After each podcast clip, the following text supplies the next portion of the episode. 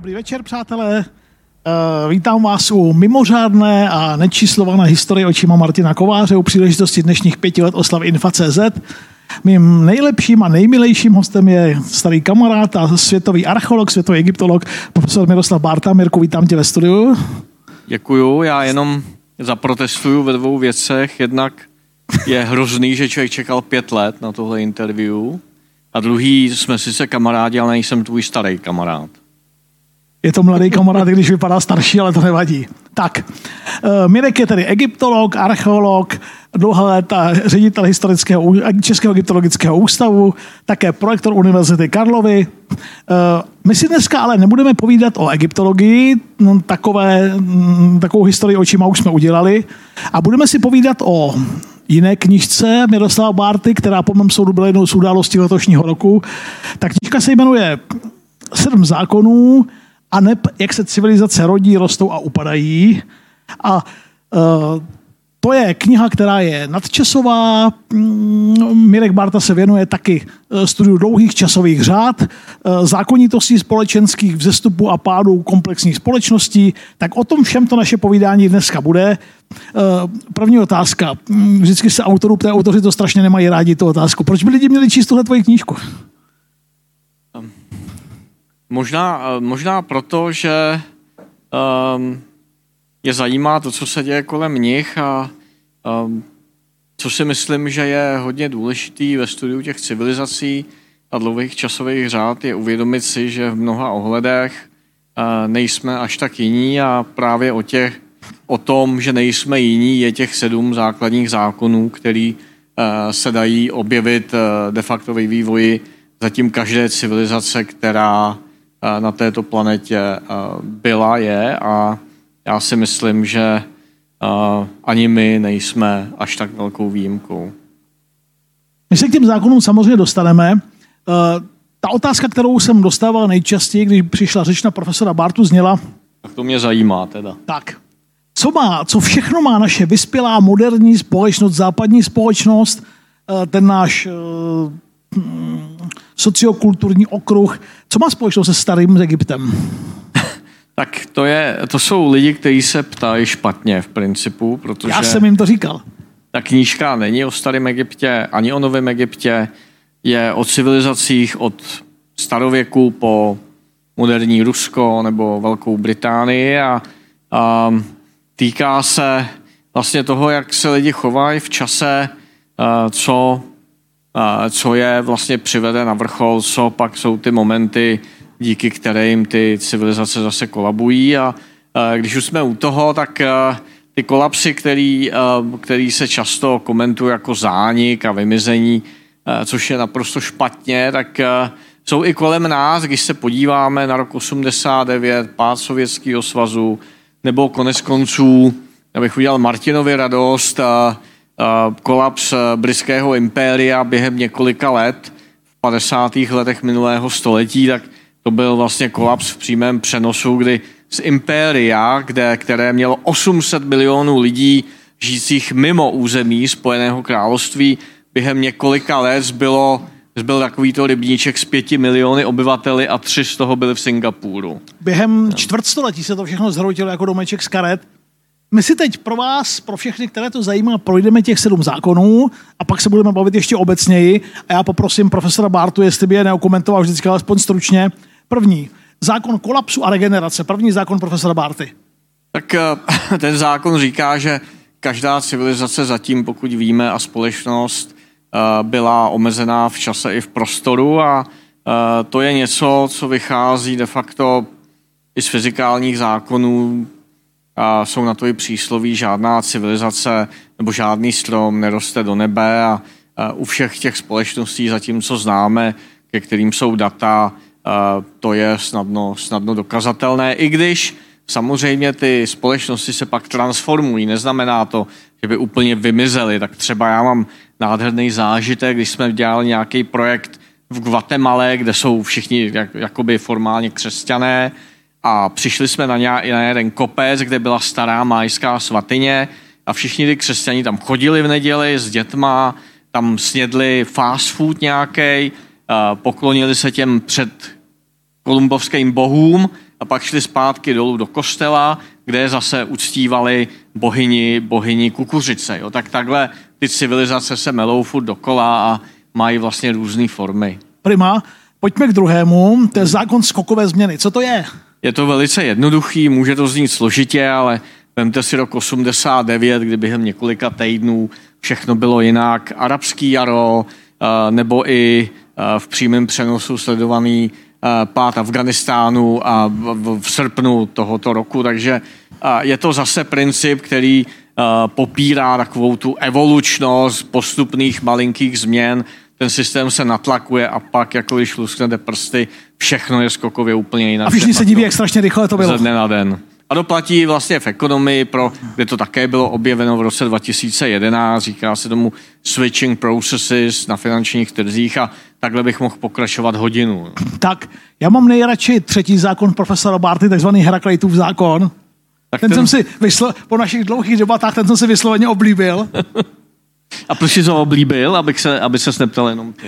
Uh, protože mně přijde, že jako úplně pregnantně nejpravdě, nejpravdivější ze všech a je tak jako stručně, jednoduchý, brilantně formulovaný. Mám ho, mám ho rád, je to můj oblíbený zákon profesora Barty. Tak nejblíž tomu zákonu před více jak dva půl tisíci lety byl právě jistý filozof Herakleites, tak já jsem to pojmenoval z úcty k němu, k tomu, co dokázal. A, a ten zákon říká jednoduchou věc, zase dokazatelnou na desítkách příkladů, že přesně ty faktory, které vás přivedou na vrchol, se nakonec vyčerpají a způsobí vaší krizi nebo kolaps, chcete-li, typicky třeba nárůst byrokracie, který je jistou dobu pozitivní, slouží k rozvoji té společnosti a v určitou chvíli se přepne do toho zničujícího módu a, a tu civilizaci, společnost a začne pokládat, protože konzumuje víc zdrojů, než de facto eh, vyprodukuje. Čtvrtý zákon Mirka Barty, strašně neskutečně úplně aktuální po mém soudu v dnešní čase, v dnešní době. Každá z ní, já ho přečtu a Mirek ho komentuje. Každá společnost a civilizace je založena na společně sdílených hodnotách, vizích a implicitním právu. Já, já dodávám, a běda, když se tohle začne hroutit. No, zase je to stará, stará, eh, stará pravda já myslím, když se podíváme třeba na zvládání eh, epidemie covidu a porovnáme třeba Česko eh, s Dánskem, tak je to úplně eh, názorný příklad. A, a pak tam je samozřejmě několik stránek, které se zabývají rozborem evoluce práva a jednou větou a naše, naše víra v to, že čím máme víc zákonů a předpisů, tím je ta společnost vlastně lepší, je naprosto deviantní. A pokud, eh, pokud si to někdo myslí, tak je opravdu pro mě deviant. Tak, tak poslední tři, poslední tři, poslední tři zákony. Strašná rychlost. Pět, no tak však uh, už to máš tak Není čas. Není čas. Poslední, posle, tedy pátý zákon, hm, začínáme poslední trojku, zákon společenské smlouvy. Mirku? Zase uh, ta společnost musí mít uh, lidi, kteří stmelují nějakými vizemi uh, a samozřejmě uh, lídr třeba je člověk, který má jednak vizi a druhá ví, jaký dosáhnout. A pokud, pokud je to člověk, který má vizi, ale neví, jaký dosáhnout, tak je to vlastně ideolog. A já bych jenom chtěl upozornit na roli elit. Když se podíváte na elity a životopisy těch elit z doby po druhé světové válce, které dávaly Evropu dohromady, typu Charles de Gaulle, německý, němečtí ekonomové. A, a, a, ano, třeba Erhard, typický ekonom, a na CVčka dnešních eh, takzvaných bruselských elit, eh, tak byste eh, vlastně zaplakali. Šestka, zákon energetické a technologické determinance. Zase strašně jednoduchý zákon, který říká, že každá civilizace může, může růst, nebo si alespoň udržet tu svoji komplexitu. Um, všichni vědí, o čem mluvím, iPhony, drahý auta, vejlety na druhý konec planety, eh, objednávání knížek v řádu několika hodin, prostě na co si vzpomeneme, tak to všechno potřebuje energii a peníze jsou jedna z těch forem. A pokud tu energii nemáme, eh, tak samozřejmě nemůžeme eh, ani, ani náznakem uvažovat o tom, že jsme si udrželi tu komplexitu nebo ji ještě zvyšovali, protože pokud k tomu není obecně levná, nedotovaná energie, tak nebudeme růst. A to je jedna z velkých výzev podle mě i dnešního, dnešního světa. Podívejte se jenom na to, co se děje dneska s cenami energií. A samozřejmě v tuhle chvíli, v tomhle kontextu si myslet, že tady máme volný zdroje, který nainvestujeme do dalšího růstu, je bláhovost. Nic jiného než bláhovost. A konečně poslední sedmý zákon, než se dostaneme pak k obecnějším věcem i k některým třeba konkrétním, zákon adaptace, poslední. Zase člověk se musí umět adaptovat eh, na proměny svého okolí a pokud to nedokáže, tak eh, ho čeká osud, osud, eh, osud mamutů a jenom tak v kostce teda. To je, myslím, Darwin, že, který říkal, nepřežije to ten nejsilnější, ani ten nejinteligentnější, ale ten, který se dokáže nejlíp adaptovat ten nejchytřejší, který prostě ví, kudy ta, cesta, kudy ta cesta veme, vede. Tak, teď se vrátíme k tomu, o čem, čeho je ta knížka vlastně plná, byť uh, Mirek Barta v ní prochází opravdu několik tisíc let zpátky a často je to i o současnosti. Uh, už ty, ty jsi to zmínil před chviličkou tady. Legitimita polit a odpovědnost politických elit. Uh, mnoha komentátorů, ty jsi to naznačil, mnoha komentátorům se zdá, že tady schází co si jako jasný politický leadership. Co s tím? Co s tím? Není. Eh, každá doba eh, má svůj charakter. Já si myslím, že je to důsledek toho, že jsme tady vlastně 30 let měli eh, naprosto fantastické prostředí a přirozeně, když ta společnost nečelí úplně zásadním výzvám, tak to není doba, která by vyžadovala extrémní leadership, ale myslím si, že vstupujeme do doby podobně jako třeba Evropa, um, v době ekonomické krize ve 30.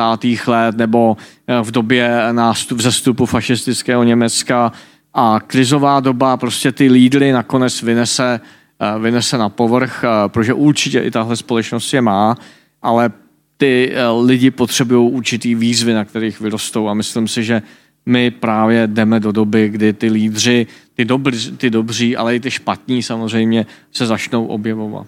Nebo se už možná objevují v mojí oblíbené knížce, kterou napsali společně Josef Škvorecký a Jan Zabrana, buď je to vražda pro štěstí, nebo je to vražda se zárukou, nebo vražda v zastoupení v jedných ze tří knížek se baví hlavní hrdina, toho, ty detektivky, soukromý detektiv Jaroušek Pivoňka, starý policajt, pražský inspektor Vodička a debatují právě o soumraku politických elit a o tom, že doba je neradostná, mimochodem v souvislosti s tím, co se děje v sousedním Německu, jsme ve druhé polovině 30. let. A ten policajt říká tomu hlavnímu hrdinovi knížky, je-li doba neradostná, můžou za to v neposlední, ten, ten, ten, ten detektiv říká, a přichází těžká doba pro intelektuály. A ten policajt mu říká, jestliže je ta dnešní doba mizerná, můžou za to v neposlední řadě taky intelektuálové. Neplatí to taky trochu od dnešku? Já si myslím, že určitě jo.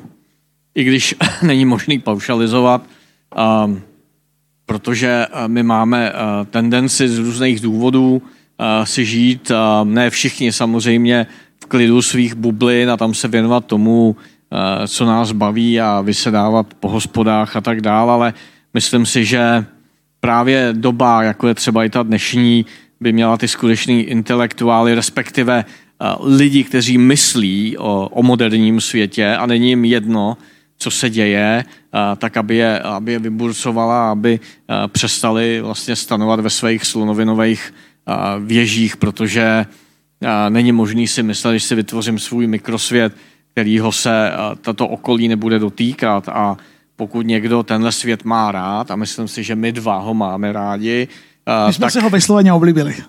Tak musí převzít v rámci toho, co je schopen, převzít zodpovědnost za to, jakým způsobem mění, mění svý okolí, aby prostě ten svět byl takový, jaký ho chceme mít. To je, to je všechno. Proto vznikla i tahle knížka. To není kritika dnešního světa, ale podle mě je to určitý návod, jej vychází z tisíce let studia, jak udržet ten svět um, prostě v chodu. Uh, my se spolu dlouho bavíme, celých těch 20 let, co se známe, co se kamarádíme a spolupracujeme na různých projektech, tak se spolu bavíme o strategických surovinách taky a já pořád mám paměti, jak mi Mirek říkal, vrátil jsem se z Blízkého východu a a tam všude, kde před 20 lety byla zelené, byly zelené plochy, tam všude dneska písek a poušť.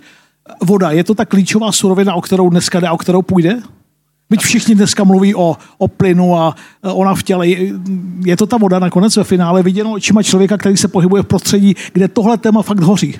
Nejen, nejen dneska, vždycky um, to, to klima, to, um, um, ty podmínky k životu byly zásadní a když prostě voda dojde, tak vždycky byly migrace máme jich několik doložených velkých přes několik kontinentů už od starověku, a konec konců homo, moderní homo sapiens vyšel z Afriky před několika desítkami tisíc let. Je to jedna z prvních velkých migrací, vyvraždil neandertálce a takhle vlastně opanoval, opanoval Evropu. Takže migrace je něco, co se tady opakuje z různých důvodů.